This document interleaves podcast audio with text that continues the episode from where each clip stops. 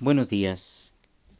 Soy el pastor Rafael Monroy de Misión Evangélica Bethesda, México. Y en esta mañana del día 8 de junio vamos a reflexionar sobre el capítulo 25 del libro de los Salmos. Este es un salmo que es una oración solicitando la ayuda y protección de Dios. Y es un himno de David. Mi Señor y Dios, te dirijo a ti mis ruegos, porque en ti confío. No me hagas pasar vergüenza, no permitas que mis enemigos se burlen de mí. Tampoco dejes que pasen vergüenza los que en ti confían. La vergüenza debe pasarla los que traicionan a otros. Dios mío, Enséñame a vivir como tú siempre has querido. Tú eres mi Dios y Salvador, y en ti siempre confío. Dios mío, por tu amor y tu bondad, acuérdate de mí. Recuerda que siempre me has mostrado tu ternura y gran amor. Pero olvídate de los pecados que cometí cuando era joven Dios mío, tú eres Dios y siempre actúas con justicia. Enseñas a los pecadores a hacer lo bueno, enseñas a los humildes a hacer lo bueno y lo justo. Con quienes cumplen tu pacto y obedecen tus mandamientos, tú siempre actúas con amor y fidelidad. Dios mío, es muy grande mi maldad, pero por todo lo que tú eres, te ruego que me perdones. A los que te honran, tú les muestras cómo deben vivir. Mientras vivan, les irá bien, y sus hijos heredarán la tierra. Tú, mi Dios, te haces amigo de aquellos que te honran, y les das a conocer tu pacto. Siempre dirijo a ti mis ojos, pues solo tú puedes librarme de todo peligro. Mírame y tenme compasión, pues estoy solo y afligido. Más y más mi corazón se va llenando de angustia. Quítame la tristeza. Toma en cuenta que me encuentro afligido y con problemas. Perdona todos mis pecados. Mira cuán enemigos tengo. Mira su odio tan violento contra mí. Líbrame de ellos. No me hagas pasar vergüenza. No dejes que me maten, porque en ti busco refugio. En ti he puesto mi confianza. Mi honradez y mi inocencia me harán salir victorioso.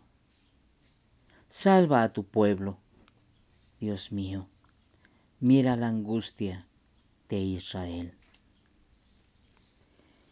En este Salmo 25, David expresa una oración que va dirigida al Señor, una súplica, en donde Él está enfatizando sobre su confianza en Él, en Dios donde Él pone delante de Dios lo que sucede alrededor de Él. Porque Él está atento y está pidiéndole a Dios por, por su pueblo, por su nación. Tal vez por las letras que, que plasma en esta oración podemos darnos cuenta de que, de que Él, Él está consciente de la responsabilidad que tiene como rey. Está dirigiendo su voz y se está poniendo primeramente a Él, presentándose delante de nuestro Dios. Pues Él expresa, no me hagas pasar vergüenza, no permitas que mis enemigos se burlen de mí. Él dice, no me dejes, no dejes que tengan vergüenza o que pasen vergüenza los que confían en ti. La vergüenza debe pasarla, dice los que traicionan a otros. David está pidiendo también para poder tener sabiduría. Dice, Dios mío, enséñame a vivir como tú siempre has querido. David está preocupado por vivir no su vida como él cree, sino porque quiere saber cómo quiere Dios que viva su vida, David.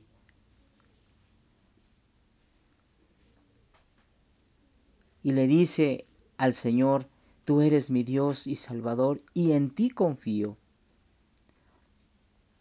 Por tu amor y tu bondad, acuérdate de mí. Recuerda que siempre me has mostrado tu ternura y grande amor. David está consciente de que Dios siempre ha estado con él y que siempre ha mostrado su ternura y gran amor para con David. ¿Cuántas veces tú y yo, en nuestras oraciones, en lugar de pedir por los demás, solo pedimos para nosotros, pero en un estricto sentido egoísta? David primero empieza reconociendo quién es Dios para él, reconociendo que tiene una posición en donde él tiene que ser o él es una muestra del amor de Dios y de la misericordia de Dios, no solo para él, sino para su pueblo. David reconoce que, que necesita como persona vivir de acuerdo a la voluntad de Dios. David reconoce su amor y la bondad que ha tenido para él. Pero también le dice, por esa gran bondad y ternura, por porque alcanza a reconocer que Dios es muy bueno y que su gracia y su misericordia es grande, le dice, olvídate, olvídate de los pecados que cometí cuando era joven. Evidentemente aquí David está hablando de que ahora está mostrando que David no era joven en este momento, o no era tan joven. Pero David en, en lo interior reconoce que cometió pecados de joven. Y le dice, olvídate Dios de esos pecados por el amor que tú expresas tan grande hacia mí.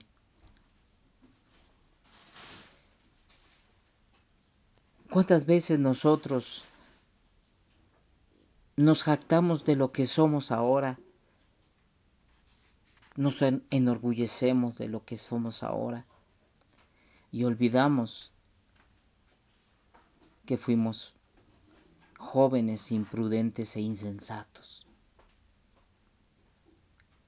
que cometimos faltas y pecados en el pasado cuando éramos jóvenes, pero que ya no nos, no nos ocupa eso. Y hablamos tal vez con ligereza y juzgamos y sentenciamos a otros con dureza. Y nos olvidamos de que un día fuimos jóvenes y que cometimos tal vez las mismas faltas u otras más graves. No hablamos ni juzgamos con justicia y con autoridad. Y sobre todo, con amor. David reconoce aquí pidiéndole al Señor que se acuerde de los pecados que cometió en su juventud. Pero también reconoce que Dios es bueno, que Él actúa con justicia, que enseña a los pecadores, pero que también enseña a los humildes.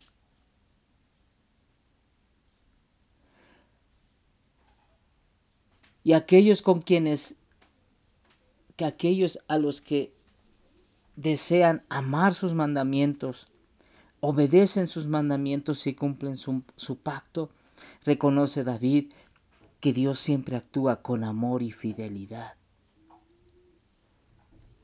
Hermano amado, hermana amada, obedezcamos los mandamientos de Dios, cumplamos con el pacto que ha hecho con nosotros, para que el Señor trate siempre con amor y fidelidad hacia nosotros. David sigue reconociendo que Dios es muy grande, más grande que todas las cosas. Pero también dice, mi maldad, mi maldad, dice David,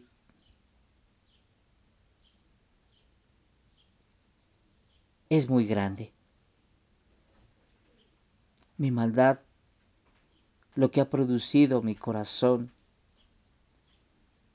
es grande, muy grande.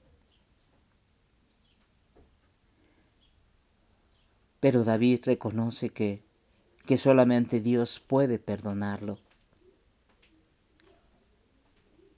porque Dios es más grande porque su amor es más grande que todas las cosas.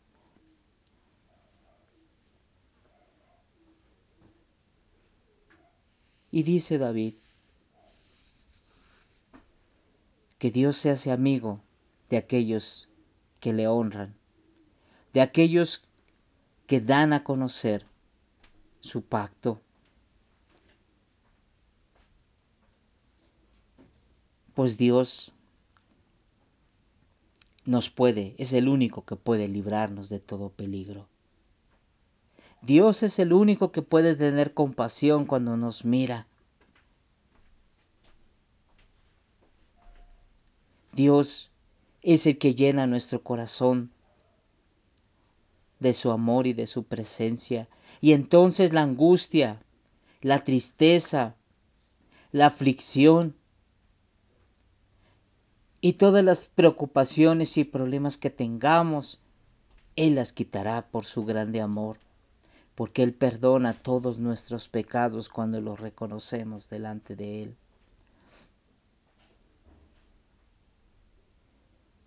David expresa, líbrame Señor, mira cuántos enemigos tengo, mira cuánto odio, cuánta violencia se levanta contra mí. Dice, no me hagas pasar vergüenza y no dejes que me maten porque en ti busco el refugio.